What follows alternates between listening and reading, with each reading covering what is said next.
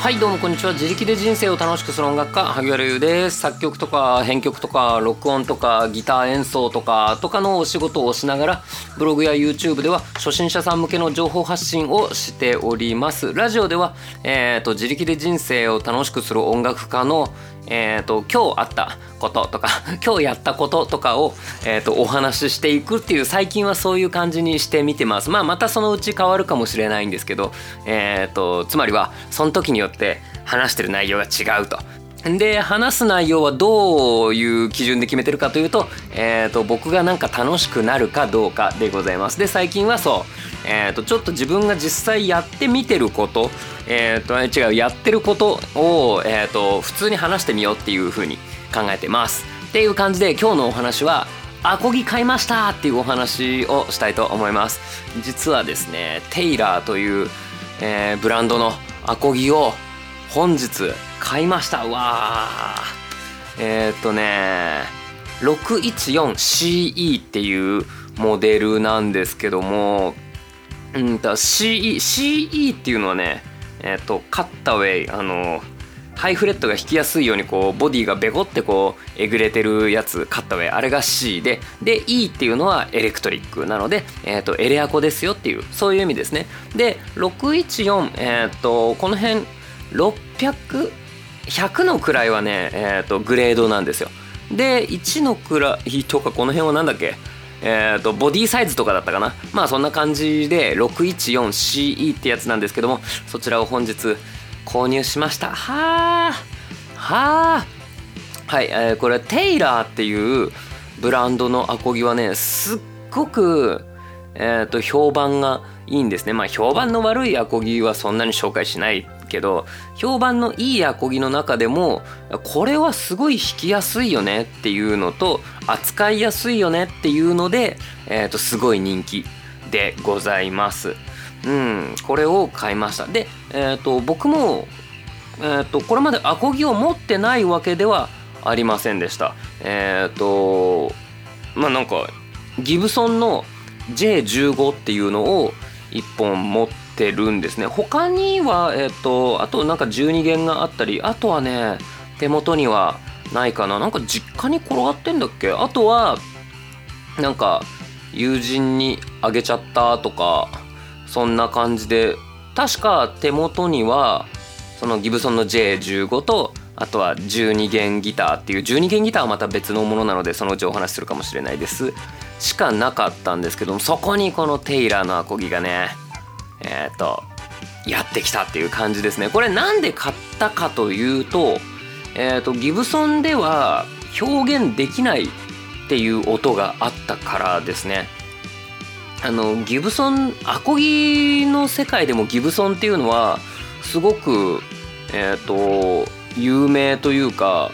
まあそうだねギターといえばまあギブソンでしょっていう人もいるぐらいのギブソンのアコギを使っていたんですけどもあれってねもうなんだろうアコギの中でも結構特殊な音がするんですよ実はギブソンって。もうね僕はあれを打楽器だと思ってるんですけどギブソンはね本当にアタックの音がベチンってすっごい出るんですよ。うん、なのでそれがかっこよくてっていうそういう、えーと、ものなんですけどもただ、えーと、そんなに元気いっぱいでバシーンってやりたいっていうわけじゃないっていう時もあるんですよ。うん、アコギを弾く時って。で、えーと、それがちょっと先日うんとちょっとバラードを、えー、と作るっていう、まあ、作曲のご依頼をいただいてそれやってでまあアコギも録音してたんですけどやっぱりねちょっとうちのアコギ元気すぎるなと思ってまあそれはそうだよなギブソンだもん。思ってこういう曲をギブソンじゃ弾かねえだろうって思っていたんですね。なのでちょっともうちょっとマイルドな音のする優しい音がするアコギ1本欲しいな欲しいなっていうかこれは買わなきゃなって思っていたんですね。うん。なので買いました。うん。もちろんえっ、ー、となんだろうなマーチンっていうブランドのもあるんですけどもそこのがね結構もっちりとした音なので指弾きするのに最高に気持ちいいと思うんですけども、まあ、僕あんまり指弾きはうまくないのとあんまりうまくないからやらないのと でうんまああんまりそういう感じじゃないかなっていうのとあとはまあ出会いもあって、えーと、テイラーの、えー、600番台っていうのを手に入れました。これ実はね中古なんですよね。うん中古でえっ、ー、とまあお茶の水にあるっていうことでちょっとテコテコ言って弾かせていただいてああいいかもなみたいな感じになってちょちょっと今すぐは買わない。ちょっと1週間ぐらい悩ませてくださいって言ってえっ、ー、と一旦帰ったんですけど、まあ、やっぱり買うっつって買いに行きました。うーんそうこれ600番台なのでテイラーのこれって結構どうだろうな。えっと600番台からもしくは700番台からは、えっと、いわゆる高級モデルっていうもう700番からかな？600番はどっちか分かんないけどうん。っていう感じでその辺から結構うんと最上位モデルの仲間のうちの1本みたいな。あの濁したなえっと最上位モデルではない。えっとえっと800番とか900番とかなるとマジで最高のやつだなってなるけど600番ってそれよりちょっとやっぱ下なんですよね。うん。でもまあすごく音もよくってコンディションも良かったんですよ。でまあ僕まだその今日買ってきて全然今日はレッスンとかいろいろやってて全然あのギター打ち帰ってきてから、えー、と弾いてないんですけどもあのまあ変な話今僕が使ってるギブソンの J15 とはちょっとねランクが違うものなんですよね。僕がその J15 を買おうと思った時にその時もねお茶の水中を巡っていろんなギターを、えーと、いろんなアコギを同じぐらいの予算で弾き比べました。その時にテイラーも、えーと、弾きました。確か100番と200番。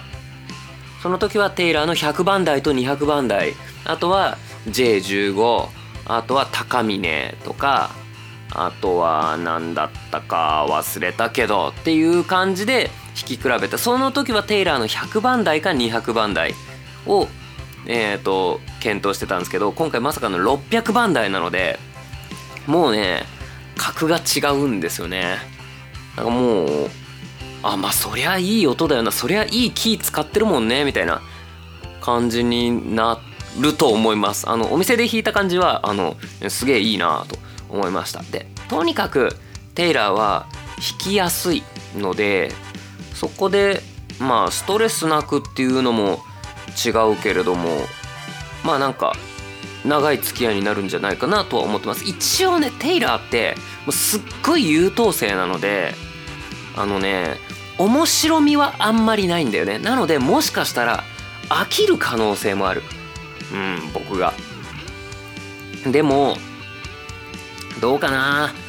飽きるって言ってもじゃあ飽きて他に何使うの？ってなった時に J15 は飽きないんですよ。この癖が強いから。うんいつも使えるギターではないのをいつもえっ、ー、と5年ぐらい使い続けましたがでもうーんと飽き飽きてないんですよね。テイラーは飽きるんじゃないかなとも思っています。あの本当にそつなくそつなくこなしてくれるっていう感じなので。なんか全教科85点取りますみたいな感じで、まあ、ギブソンはねなんかえっ、と1箇所1箇所95点取るけど他はなんか40点みたいな そんな感じだったりするんですよね、うん、でもそういうところが可愛いじゃないですか、うん、エフェクターとかもそうなんですよね。万能なものって、えー、と意外と出番がなかったりする。でもまあそうまさにエフェクターだとこういう考え方になるよなとかも思ったんですけどもでもなんだろうな。エフェクターは、えーと、いっぱいうちに置いとけるから万能なものって使わなくなるけどアコギはそんなにポンポン買えないから多分この万能なのがあれば割と何でもいけちゃうんじゃないかなって思っています。っていうのはエレキでも、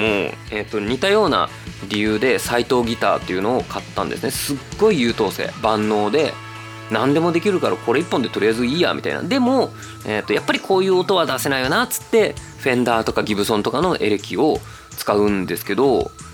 今回アコギももしかしたらうんとテイラーを基本にしていやこういうフレーズはやっぱギブソンだよねとか言って出すことになるかなっていうのはちょっとね分かんないけど、うん、これからそのテイラーをまあ明日早速レコーディングとかで使ってみてどれぐらい幅が出せるのかなっていうのを検証してみたいと思います。でそうそしたらギブソンどうしようかなと思ってるんですよね。もともとギブソンの J15 を使ってていつかは J45 っていうそれの上位クラスを買おうと思ってたんですよ。上位クラスというか本来 J45 ってのが、えー、と普通にあってで、えー、と J15 っていうのはそれの安いやつっていうのでえっ、ー、と作られたものなんですね。なので、まあ、いつかは本家 J45 を買うぞ。でその時は J15 は下取りに出そうってずっと思ってたんですね。まあ上位互換だからもう J15 の方はさすがにいらなくなるだろうと。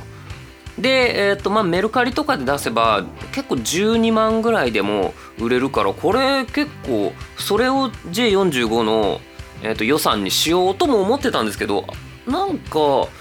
なんかわかんないけどテイラー買っちゃったんですよね。というかまあ違うんだよ。なんかわかんないけどじゃなくてギブソンじゃない音が欲しくなったからなんですけど。うーんそしたら